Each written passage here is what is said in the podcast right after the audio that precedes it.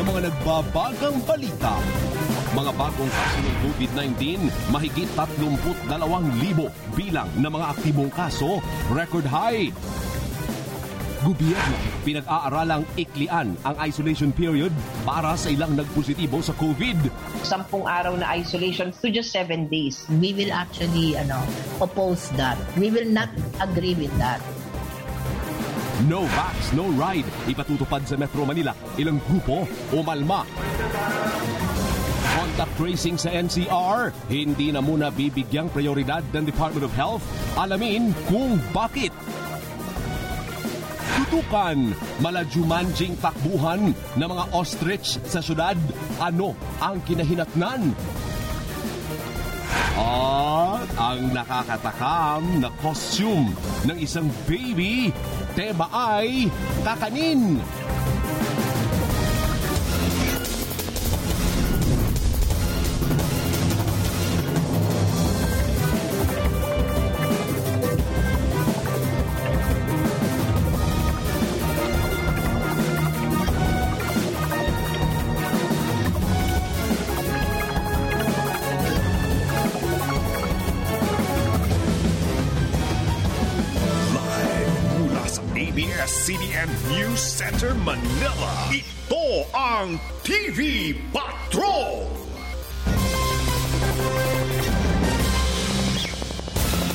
Magandang gabi, bayan. Simulan po natin ang balitaan sa patuloy na pagdami ng kaso ng COVID-19 sa bansa. Nakapagdala ang Department of Health ng 32,246 na bagong kaso ngayong araw na siyang ikalawang pinakamataas na naitala simula ng dumama ang pandemya. Dahil dito, umabot na sa mahigit 3,058,000 ang kabuang bilang ng kaso sa bansa, bagamat may labing isang laboratorio ang hindi nakapagsumiti ng kanilang datos. Sa bilang na ito, nasa mahigit 208,000 ang active cases. May isang daan at apat na apat namang naitalang namatay para sa 52,654 na kabuang bilang habang mahigit 5,000 ang nakarecover para sa mahigit 2,797,000 total recoveries. Pinag-aaralan na ng Department of Health at Interagency Task Force kung pwede ring ipatupad ang mas pinaikling isolation period para sa general population. Ito'y matapos pong payagang paikliin ang isolation period para sa mga healthcare workers na asymptomatic sa COVID-19. Nagpapatrol, Wena Cos. Higit tatlong milyon na ang bilang ng mga naitatalang nagpo-positibo sa COVID-19 sa bansa mula nang magsimula ang pandemya.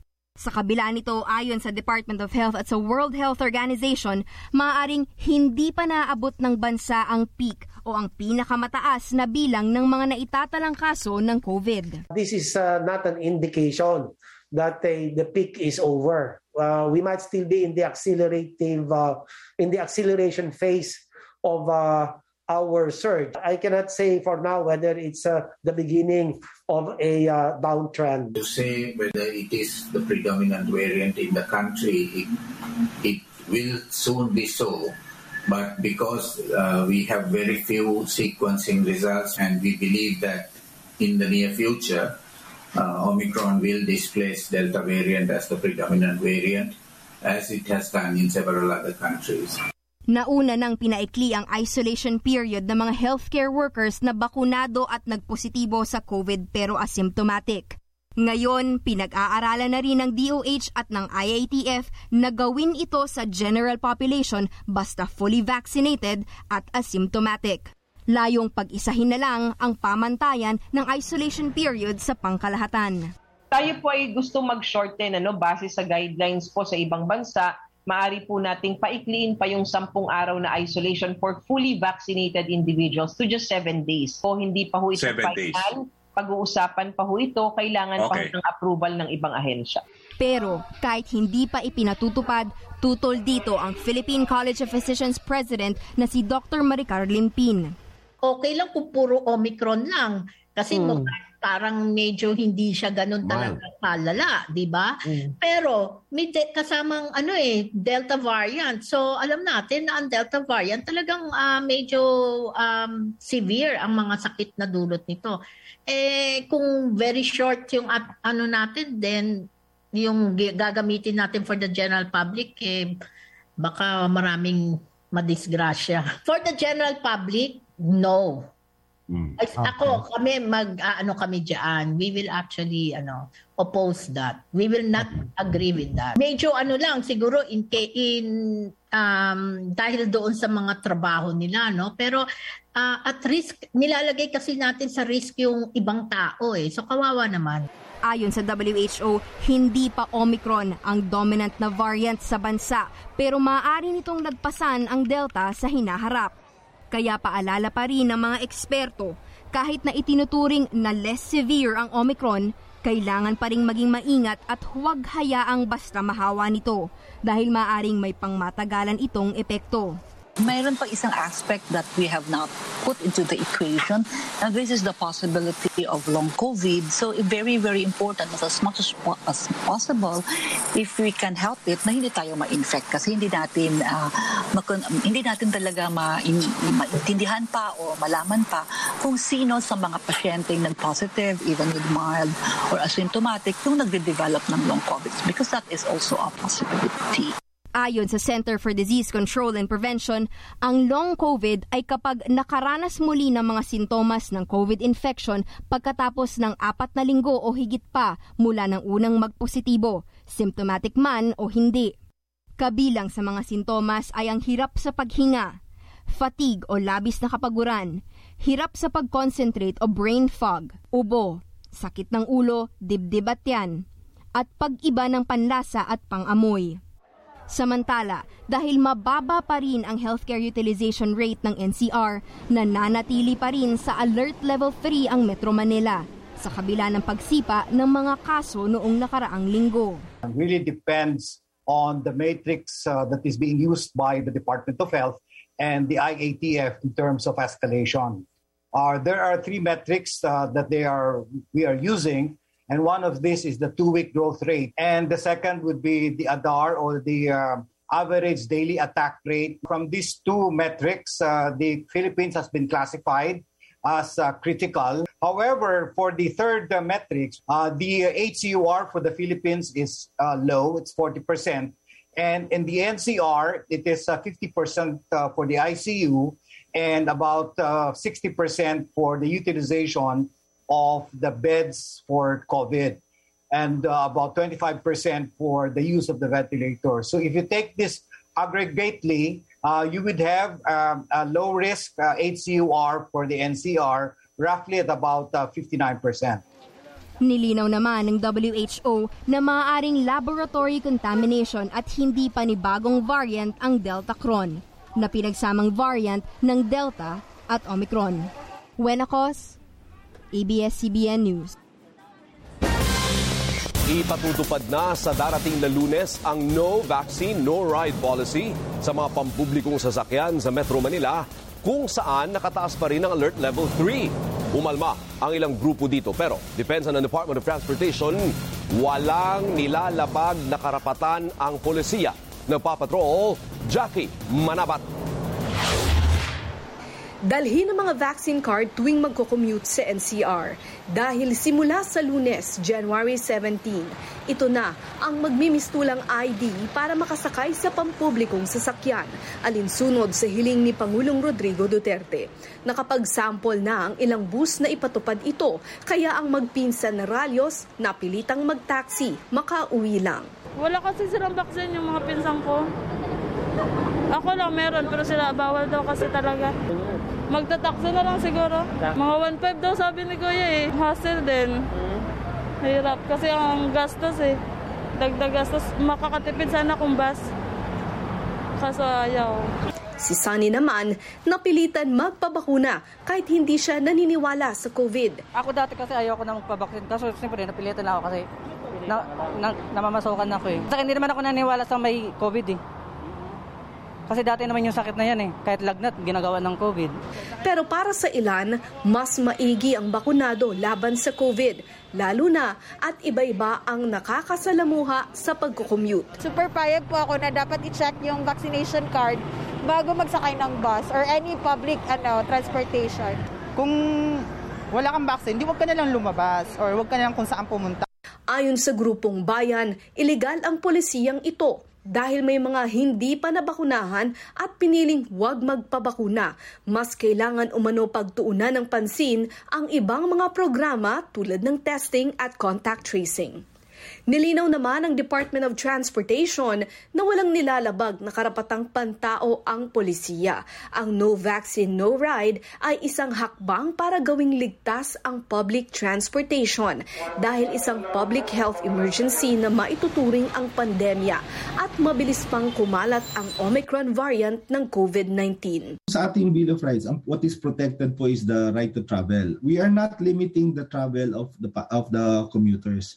What we are merely re- limiting is the use of the public transport. Pwede naman po silang bumiyahe sa kanilang sarili pong ano, hindi lang nga po sa pampublikong sasakyan. Kaya po sa tingin namin hindi ito po violative ng uh, ng rights ng bawat tao. We have to sub, uh, we have to subject the individual rights of uh, persons as to the general welfare of the public. May mga exemption din sa polisiya. Una, ang mga may medical condition at ang mga papunta pa lang sa vaccination center. At pangalawa ay ang mga essential ang biyahe. Pero kailangan magpakita ng pruweba ang mga exempted para payagan makasakay sa pampublikong sasakyan. Ang mananagot sa lalabag, mga operator ng transport hubs at mga driver. Maglalagay ng dagdag na enforcer ang transportation agency para i-check kung naipatutupad nga ba ang polisiyang ito. Ang mga presidential aspirant may kanya-kanyang opinyon sa nasabing polisiya. Para kay Senator Ping Lacson, dapat siguruhin muna ng gobyerno kung may sapat bang bakuna para sa publiko bago pagbawalan. Ang labor leader namang si Calio de Guzman nagsabing paglabag sa karapatan ng mamamayan ang polisiya.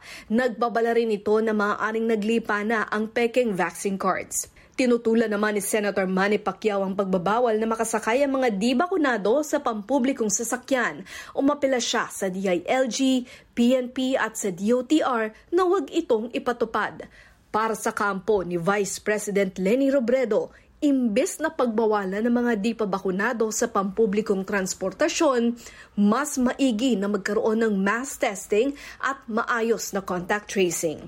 Para kay presidential aspirant Bongbong Marcos, may basehan ang pulisiyang no vaccine, no public ride at sumasang-ayon sila rito. Pero hinihimok nila ang gobyerno na palawigin pa ang programang pagpapabakuna sa publiko. Jackie Manabat, ABS-CBN News.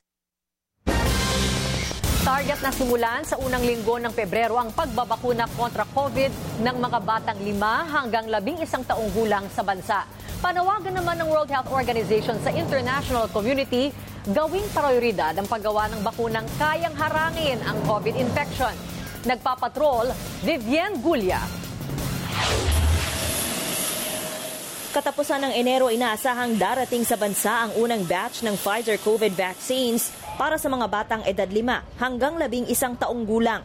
Kaya ikinakasa ng gobyerno ang rollout nito sa unang linggo ng Pebrero.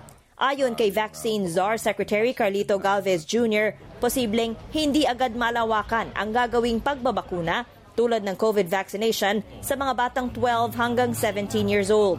No, nakaplanado na po kami sa children vaccination kasi isa po yan sa mga main objective po natin kasi gusto po natin na makapag-open ng classes. And yung February 1 to 7, Uh, baka doon po na po tayo magsimulan na tinatawag na mini rollout kasi ito po, uh, this is toddlers, mga bata. So we encourage yung mga magulang na pabakunahan din yung mga bata kasi sila ngayon ang hinahanap ng virus, yung mga walang proteksyon, yung mga walang bakuna.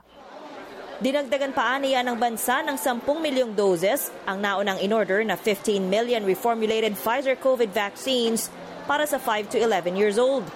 Tinatayang higit 15 million ang mga bata sa Pilipinas na nasa ganitong edad. Ayon sa alkalde ng Santa Rosa, Laguna, target buksan ngayong weekend ang online registration para sa 5 to 11 years old. Tuloy pa rin ang COVID vaccination dito ng mga edad 12 pataas. Pero binawasan muna ang bilang ng binabakunahan kada araw dahil may mga vaccinators na tinamaan ng COVID. May mga um, na, nagpa-positive to symptoms. So we control also. So we limit, sabi ko, we don't close down the site, uh, we just limit kung Mm. ilan. Kaya nag, ano kami, nagka-cut off din kami. Nasa 50 na po out of 150 yung ating naka-quarantine po.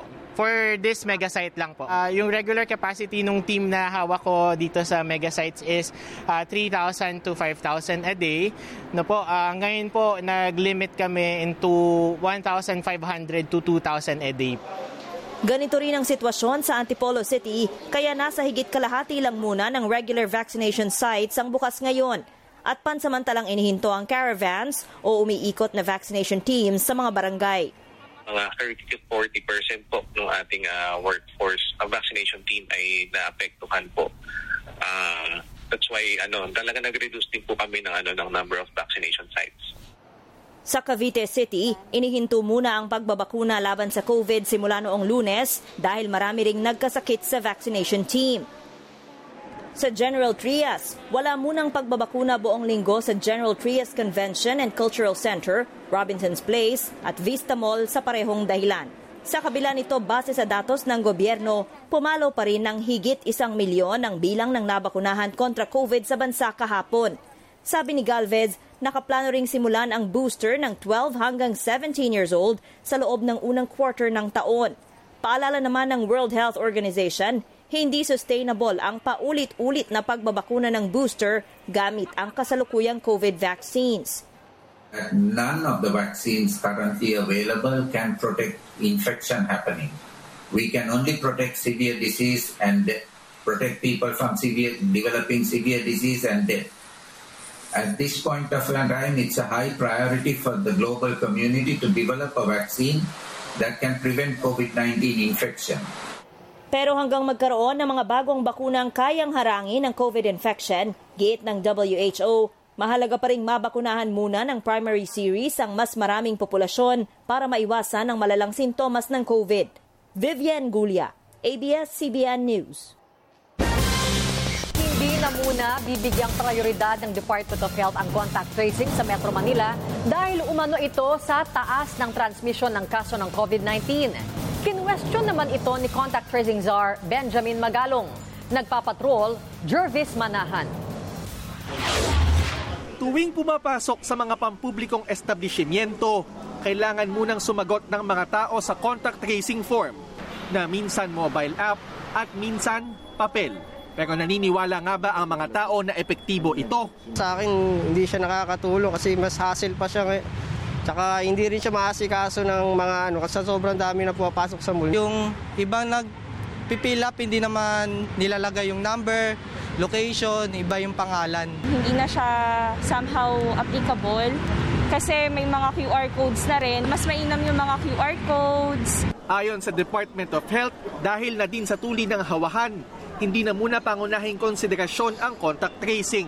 Because of the very high transmission rate in our community, specifically here in NCR, ah, hindi ho priority ngayon ang contact tracing. Napakabilis po ng hawahan because of Omicron. Ah, ganun po yung characteristic niya, yung kanyang interval for a person with Omicron to transmit the infection in 2 to 3 days, may sakit na po ang katabi nyo. Pero hindi naman ito nangangahulugan na ititigil na ang contact tracing sa bansa. Sa ibang region po na hindi ganito ang transmission, contact tracing is still very important for them to be able to uh, intervene and stop the transmission in the community. Mahahanap pa rin kasi nila kung sino yung may sakit, ma-isolate agad, mapuputol ang transmission. Naiintindihan ito ng isang public health expert, lalo't naabot na ang kapasidad ng sistema dahil sa dami ng positibong kaso ngayong buwan. Pero pwede pa rin naman itong maging epektibo kung babaguhin ang estratehiya. I think contact tracing should not be abandoned, but instead it should be targeted. Um, and actually, yan din ang sinasabi ng World Health Organization. If you look at the contact tracing guidelines of WHO, ang sinasabi, kapag uh, mayroong uh, community transmission, no? Napakadami ng kaso. Maaaring i-recalibrate no yung contact tracing strategy and instead gawin itong mas targeted. Sa ilalim ng targeted contact tracing, hindi na itetrace lahat ng mga nakasalamuha ng isang positibong pasyente, kundi ang mga vulnerable na population na lamang. For example, uh, may isang kaso, ang hahanapin mo, meron po ba kayo mga kamag-anak or na-encounter na may comorbidities, matanda, 'di ba? Or bata. So mas specific yung hinahanap natin na ite-trace rather than itatanong mo sino lahat ang yung na nagkaroon ka ng contact for the past several hours or days, no? Kasi medyo madami 'yon. Marami pa dapat aniyang bigyang linaw ang DOH sa kung paano ang bagong pulisiya sa contact tracing. Dapat din aniyang masabi sa publiko na pansamantala lang ito habang mataas ang bilang ng mga kaso. Bukod sa dami ng kaso, isa pang hamon ngayon ang mababang bilang ng contact tracer sa bansa. Natanggal kasi ang labing anim na libong contact tracer na kinuha ng DILG dahil sa kakulangan ng pondo. Sa ngayon, nasa 86,000 ang contact tracer sa bansa kasama na ang mga volunteers. Kung dati nasa tatlo hanggang apat na kaso lang, ngayon umaabot na sa 30 kaso ang hinahawakan nila bawat isa. Marami naman ang naniniwala na hindi epektibo ang hiwa-hiwalay na contact tracing system sa iba't ibang lungsod at probinsya sa bansa. Ikinagulat ni contact tracing czar Benjamin Magalong ang pahayag ng DOH dahil posibleng magbigay ito ng maling senyales sa mga contact tracer. Sana wag na pag-undermine yung uh, contact tracing because critical pa rin yan doon sa ating strategy. Contact tracing dictates yung testing rate. Ano. The more you contact trace, the more tests you uh, you conduct, the higher test that you conduct, you'll be able to seek out yung mga positive. Aminado siyang tambak ang kaso ng mga contact tracer sa bansa. Kaya matagal bago matawagan ang close contacts ng mga nagpo-positibo. Kulang-kulang talaga yung ating contact tracers pero hindi mo basta-basta pwedeng sabihin na hindi priority. Opinion lang siguro ni Yusek uh, Berheri yun. But it does not actually reflect yung opinion ng entire DOH. Ganun na rin yung IATF. Sinabihan na ni Magalong ang contact tracer na unahin ng paghanap sa mga kaanak, kaopisina at mga nakasalamuha sa mga super spreader event. Pinamamadali na din ni Magalong ang digital contact tracing app na tanod kontra COVID. Jervis Manahan, ABS-CBN News.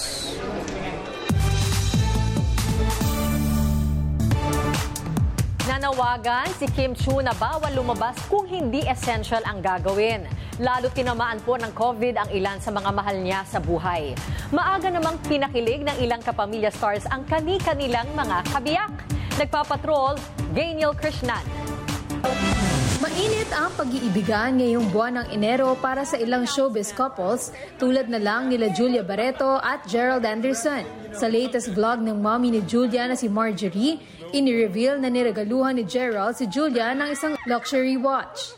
Binibili niya, tapos tumatawa sa yung gaw. Sabi, sabi, This Road to Forever na rin ang balak ni Enzo Pineda para sa kanyang girlfriend na si Michelle Vito. Ito ang sabi ni Enzo sa interview sa .com. I don't mind uh, you know, taking it to uh, another level. Pero of course, right now, Michelle is also still young. She has a lot of um, dreams to achieve. Siyempre, marami siyang gustong gawin. Para kay Enzo, nagsisilbing inspirasyon si Michelle. Because of her, uh, feel ko uh, ang laki na pinagbago ko. And of course, definitely being encouraging me to uh, to, uh, to have more faith, of course, in my uh, relationship to God, uh, how I am to my family, to other people, Ready man pakasalan si Michelle, career daw muna ang kanilang focus ngayon. Sweet din ang naging birthday message ni Jolina Magdangal sa kanyang asawang si Marcus Cueta. Sa Instagram post ni Jolina, sinabi niyang hanga siya sa pagiging matatag ng mister kahit sa gitna ng problema. Dagdag ni Jolens, inspirasyon niya ang kanyang asawa sa mga hamon sa buhay. Nobyembre ng taong 2021, nagdiwang ng 10-year anniversary ang dalawa. Samantala sa mas tumataas na kaso ng COVID-19 sa bansa, panawagan naman ni Kim Chu ang magstay home muna para sa mga lumalabas na hindi naman essential ang ginagawa. Sa post ni Kim, sinabi niyang ilan sa mga kaibigan at mahal sa buhay ang positibo sa sakit. Kaya pahinga dapat muna sa mga lakad at bakasyon. Sa post din sa Instagram, nagpasalamat ang aktor na si Aga Mulak sa Filipino medical professionals na tumulong sa kanila ng asawang si Charlene Gonzalez matapos tamaan ng COVID-19 habang nasa US. Sa US nagpasko at bagong taon ang dalawa kasama ang anak nilang si Andres na agad ding bumiyahe ng Spain kung saan ito nag-aaral. Sina Charlene at Aga ang ilan sa mga personalidad na tinamaan ng COVID-19 Bukod kina Sofia Andres, Eliza Valdez, Ina Raimundo at Miss Universe 2015 Pia Wurtzbach. Genyo Krishnan, ABS-CBN News. Sa pagbabalik ng TV Patrol, healthcare workers na may COVID, dumarami. Manpower sa mga ospital, sapat pa rin ba? At mga order para sa anti-COVID na gamot, dumagsak. Abangan ang iba pang maiinit na balita sa pagbabalik ng TV Patrol.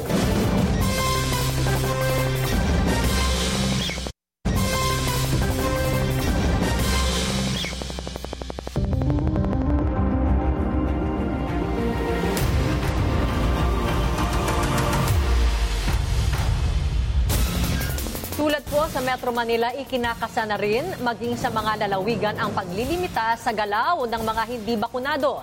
Aminado naman ang ilang ahensya ng gobyerno, malabo pang magdeklara ng mas mahigpit na alert level sa ngayon. Nagpapatrol, Doris Bigornia.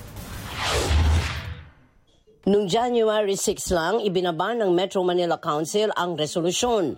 Bawal lumabas ang mga hindi bakunado maliban kung bibili ng essentials. Ordinansa ang kailangan bago maipatupad yan. Kaya nagkumahog ang mga konseho ng mga lungsod. Of the 17, no? 13 have already passed their respective uh, ordinances ang ang isa naman ay may executive order. So that's 14. Yung tatlo pinapa follow up ko pa yung sa tatlong LGUs, no? So makikita natin dito halos lahat. Bagamat nakasalang na sa konseho, aaprubahan pa lang ng Makati, Navotas at Pasig ang kanilang mga ordinansa. Ang ibang LGU, larga kaagad ang inisyal na pagpapatupad. Iwasan po natin yung tikit-tikit. Ito po, oh. Yan, ayan po yung mga kulay dilaw.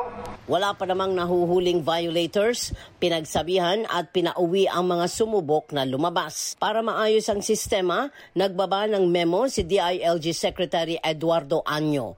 Palalawakin pa sa buong bansa ang direktibang rendahan ang galaw ng mga hindi bakunado. Para po masiguro natin yung datos natin ng mga unvaccinated, uh, nagpalabas po si Secretary Anyo ng Memorandum Circular para magsagawa ng inventaryo ang lahat ng mga barangay sa buong bansa para malaman yung mga hindi pa nagpapabakuna sa mga barangay uh, in line with the pronouncement of the President na i-restrain or i-restrict yung movement ng ating mga unvaccinated individuals. Kumilos din kaagad ang League of Provinces of the Philippines.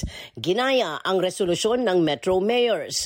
Pinaparendahan din ang mga hindi bakunado sa mga probinsya. So pag meron na pong mga ordinansa, uh, this will now serve as the guidelines of the barangays and of the PNP uh, sa implementasyon ng direktiba ng ating Pangulo to restrict the mobility of the unvaccinated. Sa kabila ng paghihigpit, malabo ayon sa mga otoridad na mag-lockdown o magtaas ng alert level sa ngayon. Suwestyon kasi ni Health Reform Advocate Dr. Tony Leachon, mag-lockdown muna ng kahit dalawang linggo para mag-mega bakuna at booster. Hindi naman palulusutin yan ng DOH, WHO at maging ng MMDA. Alert level 4 uh, hopefully does not happen uh, anytime soon. But as I've said, the IATF is uh, guided by our uh, experts uh, in the data analytics uh, tactical working group. Okay. And so uh, we hope that the hospitals, and this will also depend on the local government units and the private hospitals to ensure that their capacities are uh, really truly for the severe and critical. And those mild asymptomatics, and if they're all fully vaccinated and boosted, they should just be home uh, quarantined if they uh, were exposed or isolated if they are uh, mild uh, uh, or asymptomatic, um, mildly symptomatic, and moderate. No? If you look at the streets of Manila, many people are not going out. They are not taking the risk. So uh, this is going to have a significant impact on transmission. We are seeing a significant reduction in mobility and if yesterday's reduction in numbers is an indication, maybe the current alert levels are adequate. Yan ang pinakahuling-huling-huling kung wala ka ng ibang opsyon. Ganun pa man, handa naman ang ilang LGU sakaling kailangan ng ayuda, lockdown man o granular ang mangyari. Ang Pasay City may pa 500 sa mga kwalipikadong individual, bukod pa ang in-kind ayuda na pang-ulam. Ang Quezon City, bukod sa food packs, may kasama ring health kits. Ang Marikina, makakakalap naman ng pondo, pero limitado lang, kaya hihingi din ng ayuda sa national government. Ang Muntinlupa, hindi naman natigil ang pamimigay ng food boxes. At ang San Juan. Sa ngayon, kaya natin gawin ito. But if we're talking about a citywide lockdown and uh, providing food packs for each and every household, to be honest with you, medyo kailangan uh, pag-ipunan ng mabuti. Kasi kakatapos lang din namin ng uh, distribution ng 18th wave namin ng ayuda ng Pasko. That was just a few weeks ago. So kaka-release lang ho namin ng uh, food packs for all households. So we have to prepare for this in case, uh, in case lang, no? Yes. This will happen. Samantala, lalo pang ramdam ngayon ang pagse-self-regulate ng mga tao. Dahil sa takot sa COVID-19, kakaunti ang lumalabas.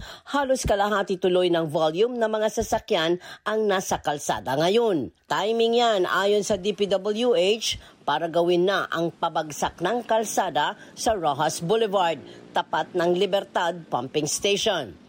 Isasara ang southbound nito sa darating na Sabado alas 6 ng umaga. May rerouting rin para sa mga apektadong trailer trucks na dumadaan dyan. Zipper lane naman para sa mga pribadong sasakyan. Apat na buwang ire-repair ang south at northbound lanes. Doris Bigornia, ABS-CBN News. Tuloy po ang serbisyo ng mga ospital kahit marami sa mga health workers nila ay positibo sa COVID-19 lalo na sa NCR. Sa Philippine General Hospital, bukod sa dagsa ng pasyente, pinakaapektado rin ng COVID-19 ngayon ang kanilang mga staff. Nagpapatrol, Zandro Ochona. Sa programang Lingkod Kapamilya sa Teleradyo, ipinakita ng tagapagsalita ng San Lazaro Hospital kung paano nila ipinagpapatuloy ang serbisyo sa publiko kahit marami sa kanilang medical staff ang nagkakasakit. Ito po yung triage area namin. Mahaba po ang pila niyan, yan po ang for the swabbing. Uh, nililimit namin ngayon, ma'am, uh, to, huwag lumampas ng 200 kasi last week po umabot kami ng 300 lumampas kami eh baka masacrifice po ang quality ng lab results. Dito naman sa kabila, ma'am, open pa rin po ang OPD. Uh, na, buti na ubus na po namin ang mga dog bites kasi specialty po namin ang kagat ng aso. Sa tala ng ospital, umabot na sa 187 na empleyado ang positibo sa COVID-19. Sa PGH, malapit na ring maabot ang peak sa bilang ng mga pasyente na nasa 301 na ang mga healthcare worker doon umano ang pinakaapektado sa kasalukuyang surge. Comparing it with the surge in September where we had 381 infected healthcare workers, but now we have a 973 uh, number of uh, healthcare worker, workers infected. So the the limitation now is the ability to man the areas, um, despite the lower severity of actual COVID. The new ones um, uh, that was uh, uh, given out by uh, the Department of Health and IATF uh, allowed us to uh, call in our doctors and our nurses. And you know what happened? The, the day after we did that, 93 doctors were able to come back. Around 35 nurses were able to report back. Sa kabila naman ng patuloy na pagdami ng mga nagkakasakit na healthcare workers, siniguro ng DOH na may sapat pa ring manpower ang mga ospital. Dinagdagan rin ng healthcare workers mula sa AFP at PNP ang Quirino Memorial Medical Center at East Avenue Medical Center, mga ospital na may mataas na bilang ng mga healthcare workers na nakakwarantin sa ngayon. Ayon sa DOH, mula sa halos 92,000 health workers sa NCR, nasa 6,500 ang nakakwarantin o higit 7%. One of the uh, things that the hospital administration should do would be to um, uh, make sure that they are able to deploy uh, and uh, contract uh, some of their services from their outpatient uh, uh, special services uh, so that uh, the uh, deployment towards these uh, COVID areas will be there. Sa Gat Andres Bonifacio Hospital, binuksan na noong lunes ang kanilang emergency room. 135 sa kanilang healthcare workers ang nagpositibo sa COVID-19. Sa ospital ng Malabon, bukas na muli ang kanilang outpatient department matapos ang halos 10 araw na pagsasara. 93 na empleyado nila ang nagpositibo sa COVID-19 pero 67 dito ay gumaling na habang ang iba ay patuloy na nagpapagaling. Zandro Ochona, ABS-CBN News. Lumagsa ang order ng mga malalaki at maliliit na negosyo para sa gamot na Molnupiravir na ipamimigay na libre sa mga manggagawang tatamaan ng mild to moderate COVID. Tiniyak naman ng mga employer na luluwagan ang patakaran sa mga leave dahil maraming manggagawa ang nahahawahan ng sakit. Matumal ang customer sa restaurant na ito simula nang sumipa na naman ang kaso ng COVID. May ilang staff din silang hindi nakakapasok sa trabaho. May absent din po kasi ngayon dahil po na-expose yung family nila sa positive person. Yung iba naman po may symptoms. So sila po is naka-quarantine po ng 10 to 14 days naman very strict. Kaya inilunsad ni Presidential Advisor Joey Concepcion ang programang pagbili ng anti-COVID medicine na Molnupiravir para sa mga maliliit na negosyo para may panlaban ang mga manggagawang mahawahan ng mild to moderate COVID. Ayon sa Faberco na isang supplier, dagsa agad ang mga hospital at clinic na nag-order ng gamot para magamit ng ilang kumpanya. They will buy it for the company, for their employees, ng mga empleyado nila and uh, uh, if somebody gets sick in their company, then they will uh, uh, get their company doctor to uh, check the person, and kung kailangan, then they endorse, uh, they give the molnupiravir. At least they have it on stock. Isa sa naging interesado ang may-ari ng restaurant na pinapasukan ni na Marjorie dahil sa malasakit nila sa mga manggagawa sa kanilang tatlong branches. We never charged them noon ever since this this started if we had any workers getting sick, we would uh, send them groceries. With regards to this monopiravir, we, we don't intend to charge our staff. Approved sa Department of Health ang programa ni Concepcion pero kailangan daw sundin ang panuntunan dahil hindi pwede sa lahat ng COVID patients ang molnupiravir. There should be a doctor guiding them in how they do this at kailangan sa mga high-risk individuals lang po natin maibigay ito. Batid din ng mga employers na maraming manggagawa ang tinamaan ng COVID kaya maraming absent o work from home. Kaya pwede naman umano silang magbigay ng dagdag na leave kung kinakailangan. We're not naman very strict on that. Eh. If talagang tinamaan sila sa COVID, then we're willing to, if they have exhausted their leaves, then we will give them more leaves, no? provided it's COVID. Para sa Employers Confederation of the Philippines, bukod sa dagdag leaves ng mga kumpanya, dapat kumilos din ng SSS, PhilHealth at Employees Compensation Commission para ayudahan ang mga apektado ang sweldo dahil sa COVID. PhilHealth uh, will give you support if you are confined also. Kung hindi ka na confined, eh, then find a way to compensate those who are no, a simple documentation. Those three yeah. agencies can be of help. Sa mga no work, no pay na magkaka-COVID, pwede mag-apply sa GSIS o SSS pero hindi rin agad naaaksyonan kaya ilang linggong walang kita ang manggagawa. Nilinaw ng Social Security System o SSS na ang daily cash allowance na ibinibigay sa mga miyembro nitong nagkasakit ng COVID-19 ay mula sa Sickness Benefit Program. Ayon sa SSS, hindi lang ito para sa mga nagka-COVID ang mga miyembrong nagkaroon ng ibang uri ng sakit o pinsala sa katawan ay maaari rin makakuha ng daily cash allowance. Kinukumpute ito base sa naiuhulog na kontribusyon sa SSS. Para naman po sa mga positibo sa COVID-19, kailangan magpresenta ng resulta at dapat nakapaghulog na ng tatlong buwan para makapag-avail ng daily cash allowance.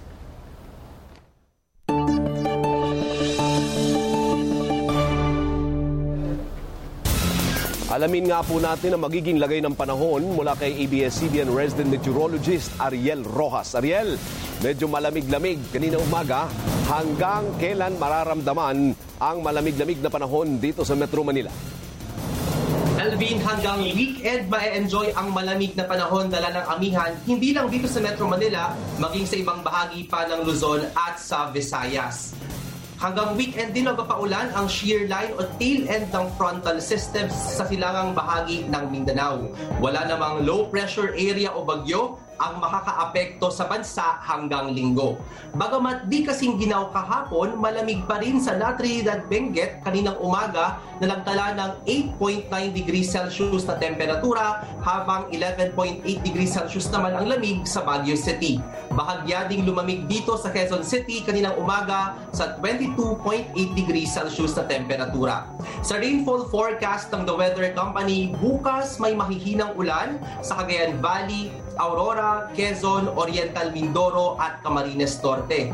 Maganda naman ang panahon at mababa ang tsansa ng ulan sa Ilocos Region at malaking bahagi ng Central Luzon. Dito sa Metro Manila, posible ang pag-ambon sa pagitan ng alas 9 ng umaga at alas 12 ng tanghali. Maaraw sa malaking bahagi ng Visayas pero asahan ang ulan sa Siquijor at Southern Negros Oriental pagsapit ng hapon. Buong araw ding maulan sa Caraga, Northern Mindanao, Basilan, Sulu at malaking bahagi ng Zamboanga Peninsula at Davao Region dahil sa shear line o yung tail end ng frontal system. Meron ding thunderstorms sa hapon sa malaking bahagi ng Soxargen, Maguindanao at Lanao del Sur. At yan po ang lagay ng panahon. Ako si Ariel Rojas. Ingat, kapamilya. Sa pagbabalik ng TV Patrol, deadline at visa ng mga permit at lisensya, pinalawig ng ilang LGU at ahensya ng gobyerno. At ilang teachers umaapela ng academic break. Sagot ng DepEd, alamin. Tuloy-tuloy pa rin ang mga balita sa pagbabalik ng TV Patrol.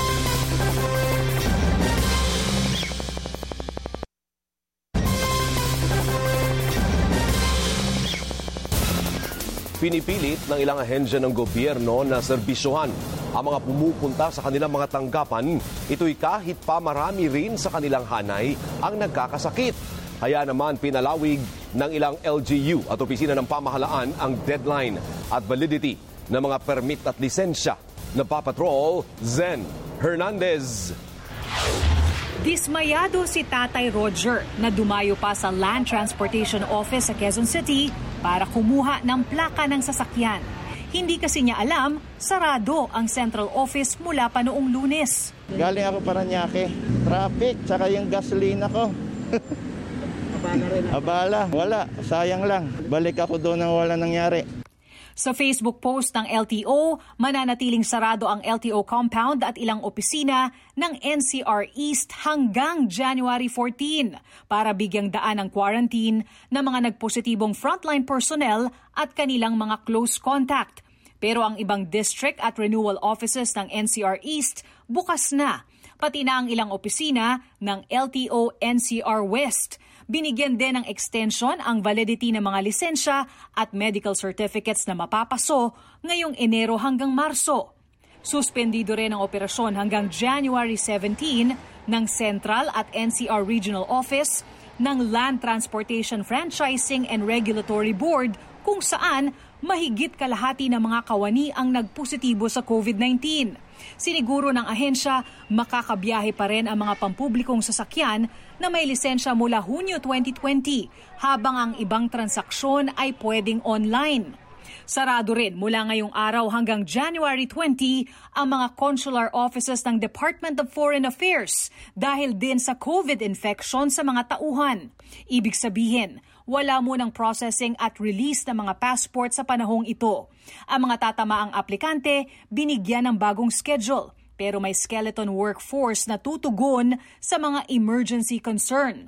Ang mga local government unit naman gaya ng San Juan, itinigil na ang mga aktibidad gaya ng flag raising ceremony at 50% lang ng tauhan ang pinapapasok mula magbagong taon. Bibigyan din ng palugit ang pagbabayad sa business permits. Naintindihan natin ang karamihan sa mga business owners ay hindi makakapagbayad on time dahil na rin po naka-quarantine sila, dahil positive sila, dahil uh, delikado ang paglabas ngayon sa kanilang mga tahanan, kung kaya't nagbibigay tayo ng palugid para sa kanila. At ganun din po ang gagawin natin para naman sa pagbayad ng ating real property tax. Ang Quezon City din inurong na hanggang July 20 ang pagbabayad ng mga business tax. Nagpapatupad din ng salitang pagtatrabaho ang mga kawani, bayanihan at volunteer system para sa tuloy-tuloy na operasyon ng City Hall at COVID vaccination. Out of the 1,800 healthcare workers, we have about 17% of those are um, infected or on quarantine. And we need, halimbawa, we need more healthcare workers. We um, have a pool of volunteers. Sinisikap din ng Mandaluyong City na gawing tuloy-tuloy ang serbisyo sa gitna ng paglaganap ng Omicron variant. Regular pa rin ang office hours sa City Hall at pinalawig hanggang January 31 ang business permit renewal at pagbabayad hanggang February 15. Pero 60% ng mga tauhan sa vaccination drive ng lungsod ang nagpositibo sa COVID, habang 20% ng volunteers ang pinull out. Kaya isususpinde muna mula bukas hanggang January 15 ang pagbabakuna para bigyang daan ang disinfection at makapagpahinga ang mga frontline worker.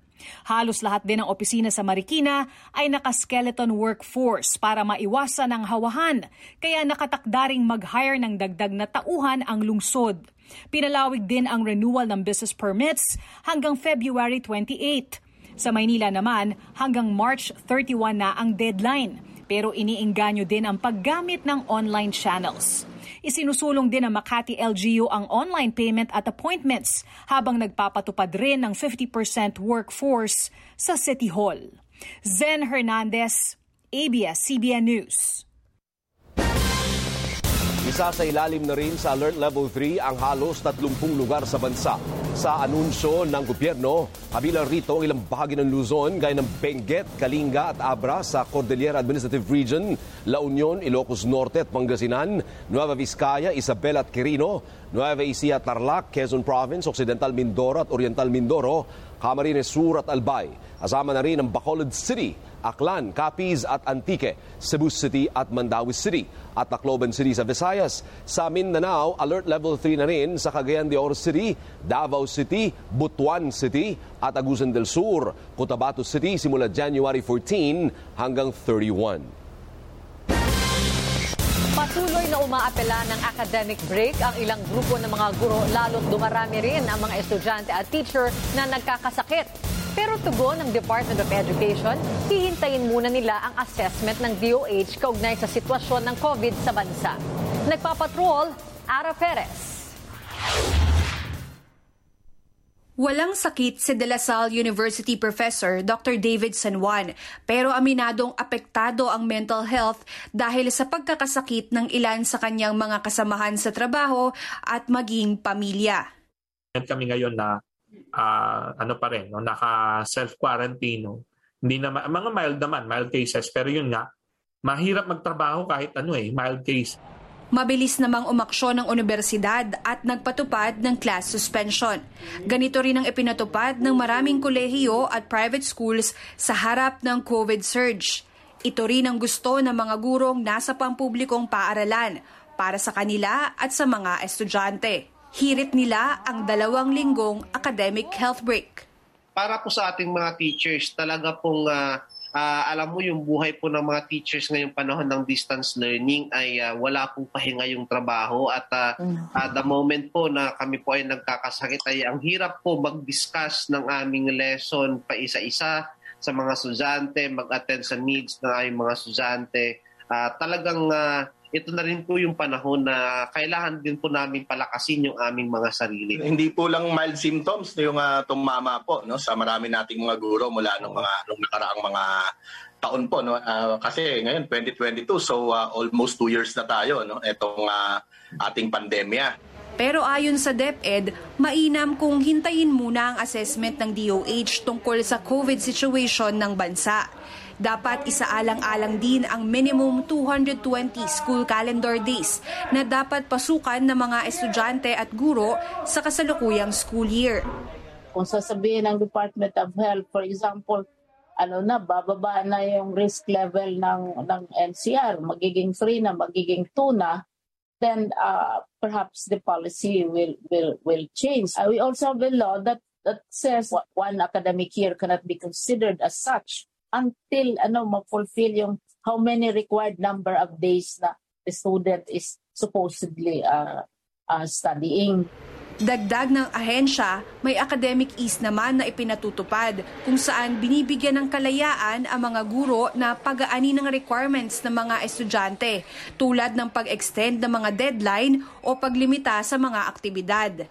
Kaya po uh, sa public schools ay in place yung uh, effort na uh, kung ano yung sitwasyon sa COVID-19 ay dapat may uh, angkop na aksyon ang ating mga uh, principals, mga school superintendents. Depende sa sitwasyon, uh, ang mga paaralan ay uh, pwedeng uh, masabi natin na uh, ngayon dahil napakataas ay uh, imposible yung uh, tuloy-tuloy talaga. So yung pong suspension nila dapat uh, among themselves pero po uh, uh, kailangang may necessary adjustment sila sa school calendar.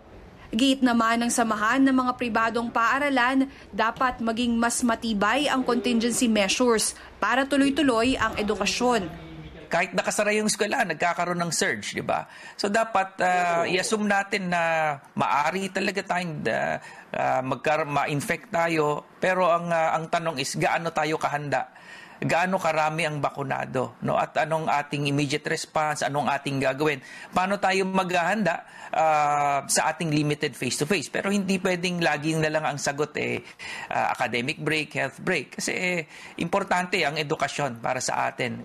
Inaantabayanan na rin ng DepEd ang assessment ng DOH para makapagdesisyon na rin ukol sa pagbubukas ng mas maraming paaralan para sa physical classes Ara Perez, ABS-CBN News.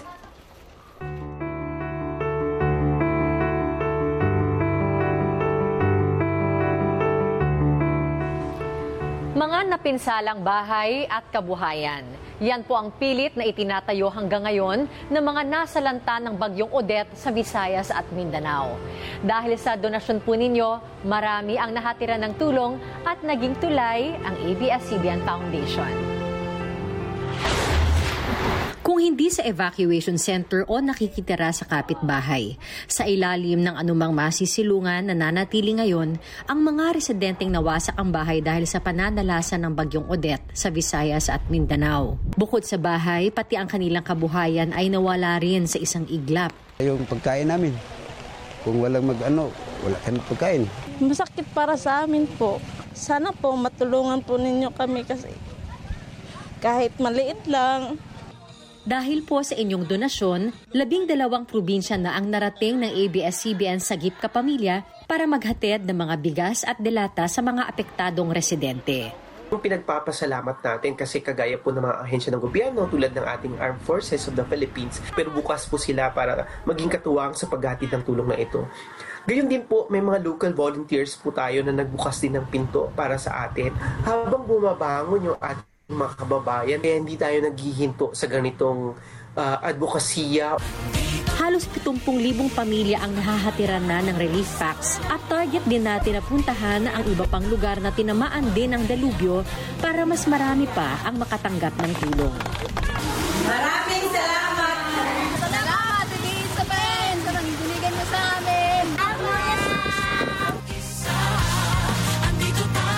Maraming salamat po sa mga patuloy na nagpapadala ng tulong at hangad po namin na mas marami pa ang marating ng inyong malasakit. Para po sa inyong donasyon, pwede po kayong magdeposito sa mga bank account na nasa inyong TV screen. O kaya, iscan po ang QR code. Pwede rin po ang in-kind donations na maaring dalhin sa mga Sagip Kapamilya Warehouse. At para naman sa ating mga kapamilya abroad, narito po ang paraan para makatulong. Sa anumang hamon, walang maiiwang mag-isa dahil andito tayo para sa bawat pamilya. At kapamilya, higit 70,000 pamilya na ang naabot ng inyong donasyon sa ating tulong-tulong sa pag-ahon.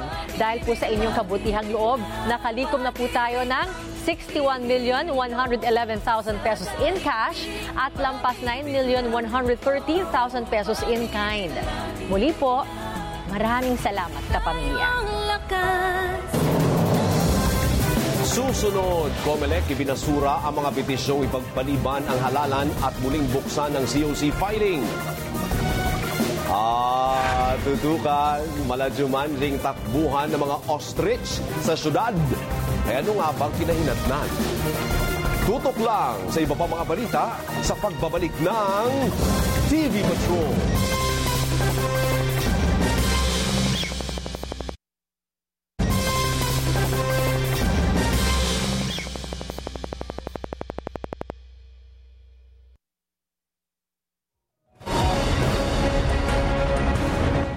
Binubusisi na ng NBI ang kuha ng CCTV sa pinangyarihan ng pananambang sa isang opisyal ng Bureau of Customs sa Maynila nitong biyernes. Tinitingnan na rin kung may kinalaman ang krimen sa pagkakasangkot umano ng biktima sa isyu ng korupsyon sa customs. Nagpapatrol, Nico Bawa.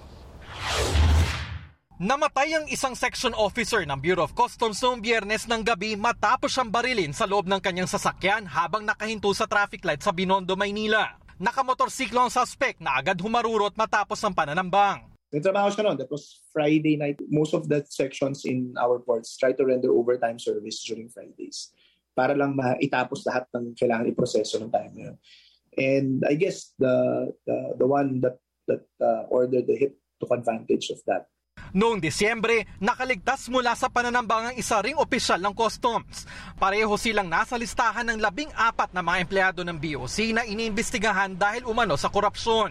Hindi pa masabi ng BOC kung tinatarget sila, pero inalerto na ang mga nasa listahan. They were given instructions naman on on on the usual ano uh, safety precautionary tactics that they need to employ. We've alerted the customs police already to try to coordinate with uh, well, the, the police in the area. Nakipag-ugnayan na ang customs sa NBI. Noong Nobyembre nila natanggap ang reklamo laban sa mga empleyado pero sa ngayon hindi pa napapatunayan ang alegasyon ng korupsyon. The form of the complaint was actually to really no to seriously ask for uh, uh, an investigation to look into uh, certain personalities. It was not the type that would insinuate na may gagawin kami dito ah, kapag hindi nyo inaksyonan. In fact, there was a name there. And although we, it's a very common name, Mahigit 30 taong nasa serbisyo ang biktima at nangasiwa sa pagpasok na importasyon ng mga agricultural products. the Bureau, of course, is saddened no, by by these kinds of events. Um, Eudes naman was known to be a very professional person. Um, and if indeed there were ano, uh, misunderstanding or there were uh, something in the way that he conducted his work, I don't think it's justified to take one's life. Binalikan na ng NBI ang crime scene at kinakausap na rin ang mga katrabaho ng biktima. Pinag-aaralan na rin nila ang CCTV sa naturang lugar. Nico Bawa, ABS-CBN News.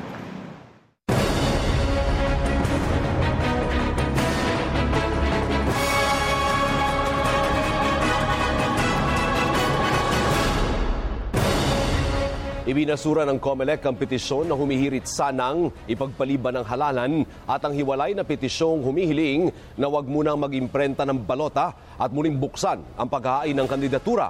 Magsasagawa naman ng sariling investigasyon ang National Privacy Commission sa isyu ng umano'y hacking ng COMELEC data. Nagpapatrol, Ina Reformina.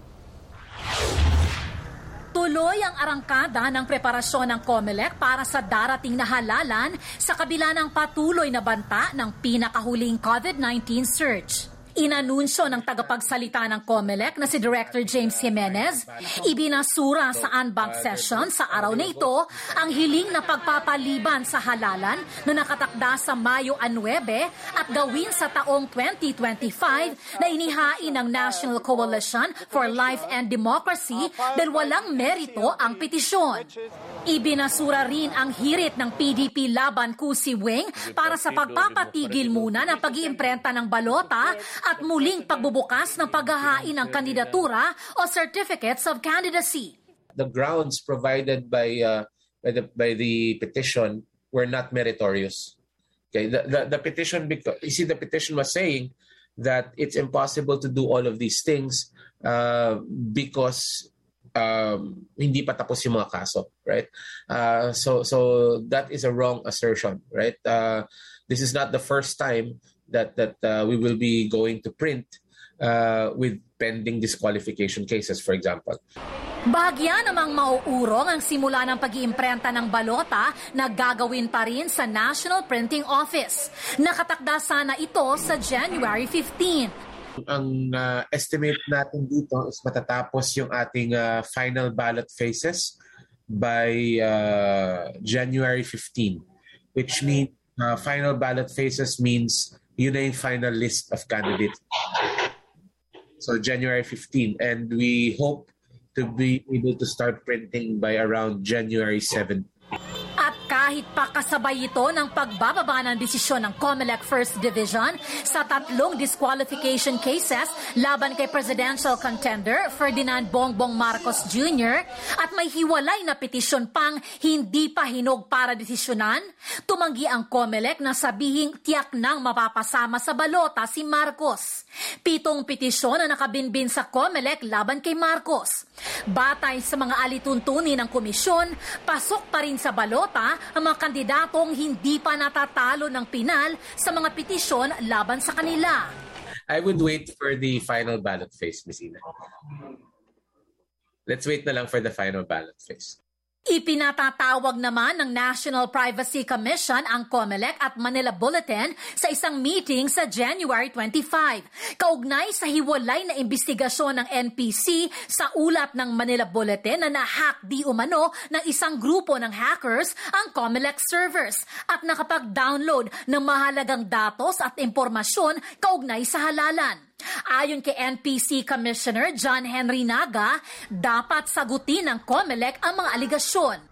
Muli namang iginiit ng COMELEC, batay sa pauna nilang investigasyon, walang naganap na data breach at lumang files ang nabanggit sa news report. Hihilingin ng COMELEC ang tulong ng NBI at Department of Information and Communications Technology sa investigasyon. We see no evidence of any sort of breach. Uh, but of course, as we said earlier, we are working hard to validate uh, these allegations because we understand how important it is. Paniwala ng COMELEC, isa sa posibleng motibo ng umano'y hackers na bawasan ang kumpiyansa ng taong bayan sa halalan. Tiniyak ng komisyon na mas pinagtibay nila ang seguridad ng mga datos at iba pang election-related files and programs para maiwasan ang mga glitch at data breach sa nagdaang mga taon. Ina Reformina, ABS-CBN News.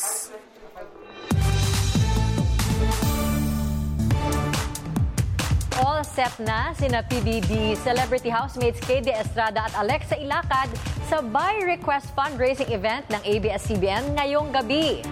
Samantala, nagkapisikalan nga ba sina Sue Ramirez at Jody Santa Maria sa The Broken Marriage Vow? Nagpapatrol, MJ Felipe. Siya ang kabit, the other woman, ang nang-agaw ng may asawa.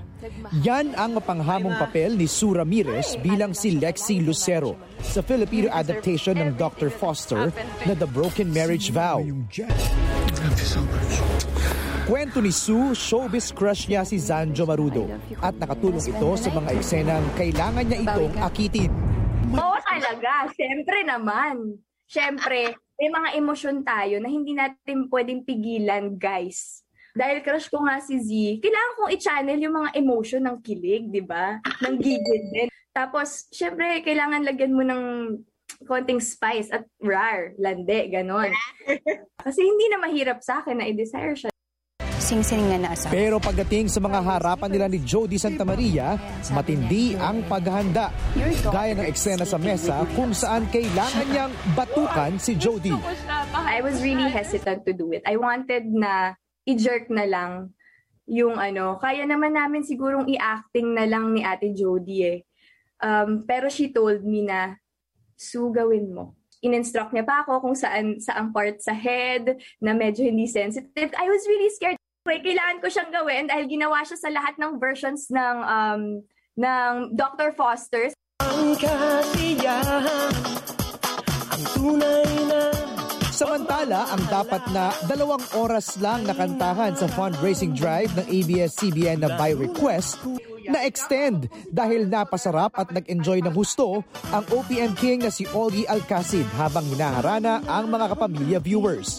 Mula sa kanyang mga hits na ballad, mga nakakaindak na kanta, pati mga classic songs na pang video okay, lahat ibinirit ni Ogie bilang kapalit sa kabutihang loob ng ating mga kapamilya.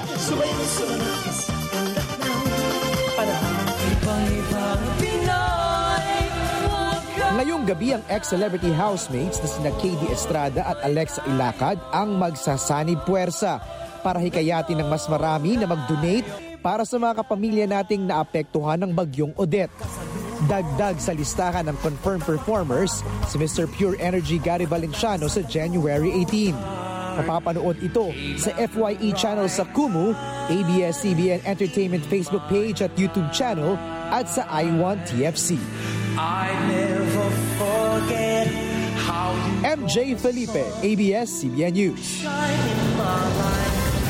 Susunod, mahigit 80 ostrich. Paano nga ba nakatakas at nagsitakbuhan sa syudad? At Claudine at Marjorie Barreto, nagkabati na? Yan at iba pang balita sa pagbabalik ng TV Patrol.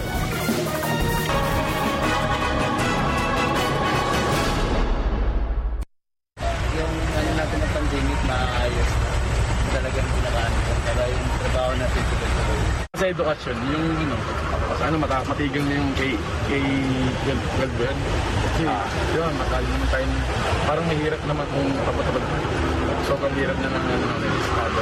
Gumawa sila ng kabutihan sa, para sa tao. Yun lang.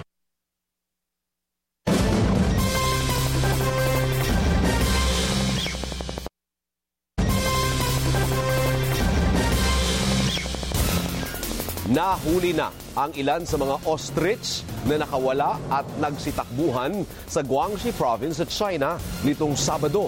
Mistulang eksena sa pelikulang Jumanji na magsitakbuhan ng mahigit 80 ostrich sa lungsod ng Chongzhou. Sinasabing nakatakas sila sa ostrich farm na maiwang nakabukas ang kanilang kulungan. Maswerte namang walang nasugatang residente dahil naganap ito madaling araw ng Sabado at karamihan sa mga tindahan doon ay nakasara pa. Nailigtas at naibalik na sa bukid ang karamihan sa mga nakawalang ostrich. Naging matagumpay ang operasyon sa tuhod ni Paul Walter at Olympian na si EJ Ubiena sa Germany. Ito po ang kumpirmasyon ng sports patron at malapit na kaibigan ni Ubiena na si Jim Lafferty. Ayon kay Lafferty, nilinis ni Dr. Dimit John Chu ang meniscus ni Ubiena at tinanggal rin ang isa sa mga screw na inilagay sa tuhod ni Ubiena nung sumailalim ito sa ACL surgery noong 2017. Mananatili muna si Ubiena sa Germany ng ilang araw para sa ilang assessments at follow-up. Pero inaasahan ang pagbuti ng kanyang kondisyon para sa January 28 competition.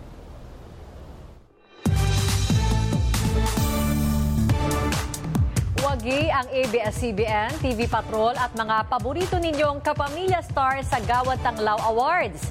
Ibinahagi naman ni Claudine Barreto ang muli nilang pagkikita ng kapatid na si Marjorie Barreto nitong bagong taon. Ang kwento sa pagpapatrol ni Mario Dumawal. Pagkatapos ng mahabang panahong alitan, nakita ni Claudine Barreto ang katahimikan sa kanyang pamilya sa kanilang reunion ng bagong taon.